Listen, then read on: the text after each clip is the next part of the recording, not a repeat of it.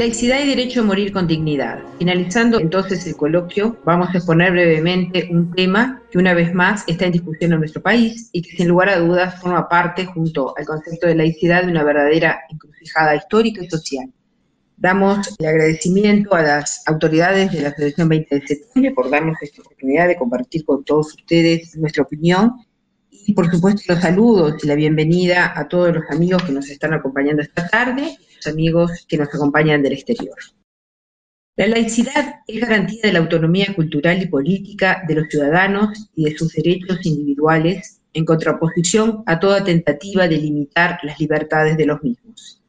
La laicidad, así entendida, deviene un derecho fundamental, un modelo de pensamiento, y nuestro Estado, pionero en Latinoamérica en su defensa, debe continuar hoy consolidando y defendiendo este concepto en pos de los derechos de sus habitantes.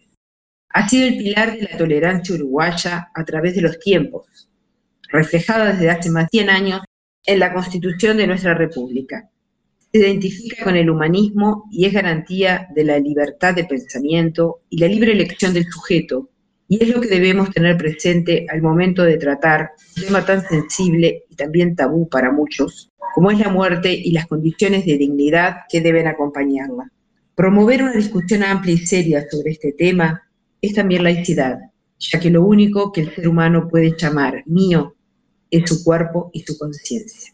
El 11 de marzo del 2020 fue presentado el proyecto de ley de eutanasia y suicidio médicamente asistido, basando sus motivos en, abro comillas, toda persona adulta es dueña de su propia vida y debe poder disponer de ella mientras no haga daño a otros. Cierro comillas.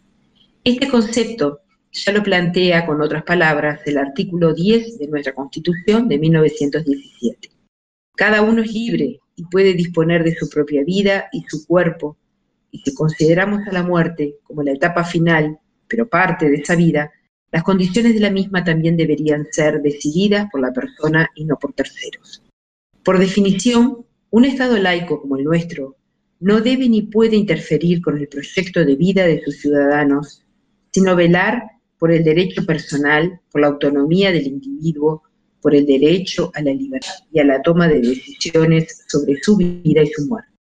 El Estado tiene la obligación de mantener la dignidad humana, pero si la persona piensa que su vida ya no es digna de ser vivida, es ella misma la que debe decidir y el Estado no puede imponerle su concepto de dignidad. El derecho a la vida y a la dignidad son derechos absolutamente irrenunciables. Algunos de los mayores conflictos éticos de una sociedad suelen presentarse cuando se tratan temas concernientes al principio y al final de la vida. Ocurrió en nuestro país cuando se discutió a nivel nacional el tema del aborto que culminó con la promulgación de la Ley 18.987 de interrupción voluntaria del embarazo en octubre del año 2012 convirtiéndose así el Uruguay en el primer país de Latinoamérica en tomar esta decisión. Una discusión similar se está desarrollando actualmente con la eutanasia. Creemos que estas instancias de debate son sanas en una sociedad libre y democrática. En ellas se presentan diferentes opiniones, algunas muy elaboradas, estudiadas, meditadas y con una fuerte base en los derechos humanos, en la laicidad, en la ética y en las libertades individuales y otras con un criterio más dogmático paternalista. Se encuentran en este momento en etapa de discusión parlamentaria dos proyectos de ley destinados a reglamentar la posibilidad de los uruguayos de alcanzar lo que llamamos muerte digna, según las diferentes creencias y convicciones. Pero, ¿qué significa en definitiva morir con dignidad? Supone vivir dignamente hasta el último momento, y para ello se requiere la consideración del enfermo como ser humano hasta el momento de su muerte, teniendo la dignidad como condición intrínseca. Deben respetarse sus creencias y valores, así como su participación en la toma de decisiones, mediante una relación cercana y sincera con el médico o el equipo que lo asiste. Significa una muerte en paz, es decidir dónde y acompañado de quién o quiénes queremos dejar esta vida. Se han señalado en algunos ámbitos que se tratan de proyectos complementarios, en realidad no lo son, ya que el proyecto de ley de cuidados paliativos no se mejoraría o perfeccionaría con el de eutanasia, que es lo que la palabra complementar significa. Simplemente son dos proyectos que defienden la libertad de elegir de la persona en una determinada y especial situación y etapa de su vida. Son proyectos que una vez más colocan la voluntad y la libertad del individuo en su máxima expresión. Por lo tanto, son dos opciones que deberíamos tener todos los ciudadanos al final de la vida, y es el Estado quien debe garantizar esa libertad de opción.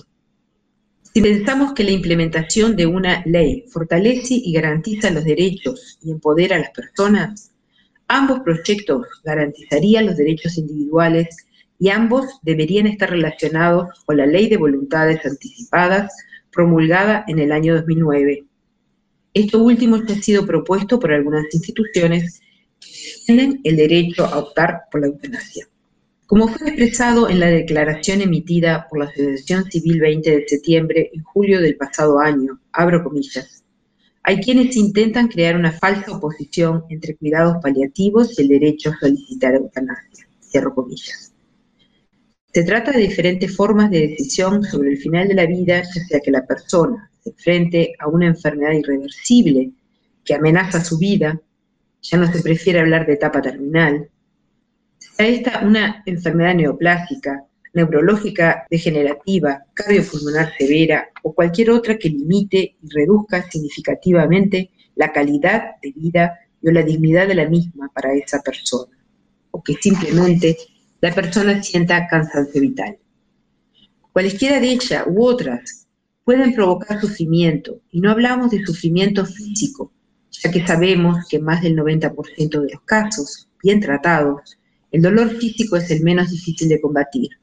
Hablamos de sufrimiento causado por problemas sociales, familiares, psicológicos, espirituales, algunos de los cuales también pueden ser atendidos por un equipo de salud interdisciplinario. Pero siempre se debería mantener la convicción de que es la propia persona quien decidirá lo que cree mejor para sí. Es de vital importancia que los profesionales de la salud no pretendan influenciar con propias convicciones al paciente sufriente, Debemos recordar siempre al servicio de quien estamos. Por ello, el médico o el equipo asistencial debe tener la suficiente experticia para poder detectar cuando el paciente ya no nos acompaña y desea otra cosa. Y respetar siempre la autonomía y la libertad del mismo a elegir, y lo ideal sería que pudiera hacerlo entre sedación paliativa, eutanasia o suicidio asistido. Quienes presentaron el proyecto de ley de eutanasia y suicidio médicamente asistido han dejado bien claro en sus exposiciones que dicho proyecto se basa precisamente en las libertades individuales. Por un lado, mantener la libertad del paciente de elegir una opción al final de su vida, y también la libertad del médico de acompañarlo o no al llevar a cabo esa opción, pero que de hacerlo, su acción no sea juzgada como delito. Estas son las bases claves de dicho proyecto. Reiteramos nuestro convencimiento de que ambas leyes deben transitar por carriles paralelos, pero en forma simultánea en las instancias de debate parlamentario. En cuanto al proyecto sobre cuidados paliativos, lo ideal sería que el 100% de la población uruguaya pudiera acceder a ellos una vez requeridos o indicados. Lo ideal sería que se contara con el número suficiente de equipos profesionales formados para ello y que todos los prestadores de salud accedieran a brindarlos siendo estos algunos de los puntos que propone dicho proyecto de ley. Pero la cruda realidad es que, así mañana se promulgara dicha ley, nada de lo antes mencionado ocurriría de inmediato. Deberán pasar algunos años antes que se den las condiciones que propone el proyecto.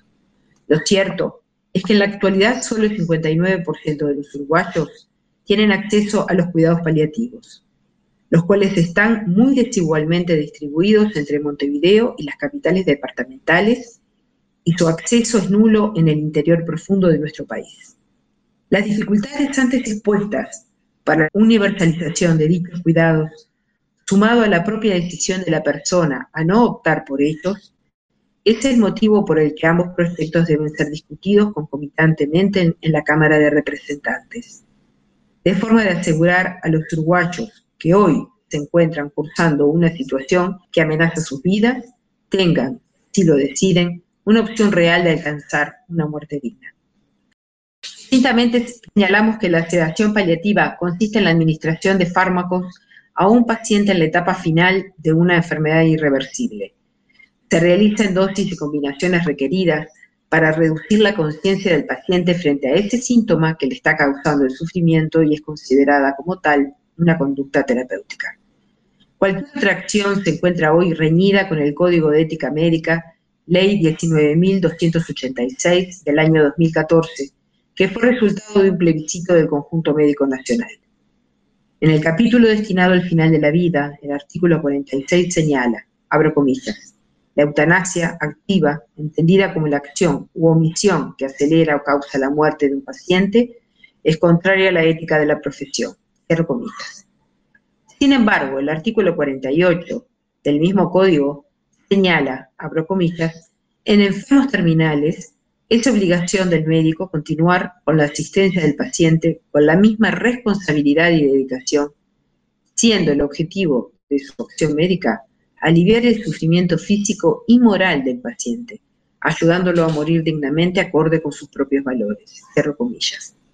Algunos médicos legistas de larga trayectoria y reconocimiento de nuestro país señalan que este artículo estaría en parte contrapuesto al 46 y de promulgarse la ley sobre eutanasia, además de cambiar nuestro código penal, se debería también modificar el código de ética médica para brindarles las garantías al profesional que ejecutara tal acto que no sería castigado.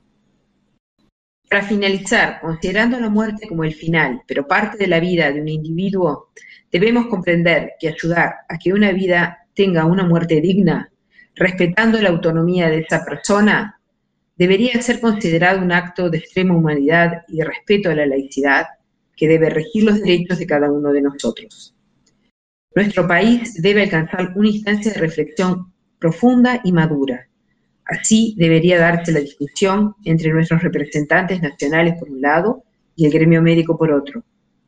Reconocer los primeros, independientemente del partido político al que representen, deben legislar para el conjunto de los uruguayos y respetar, por lo tanto, los derechos de todos, y dentro del gremio médico, que se reconozca que la eutanasia o el suicidio asistido deberían formar parte del buen hacer de la profesión médica, en tanto ciencia, arte y humanismo, honrar la vida es también asegurar una buena muerte. Muchas gracias.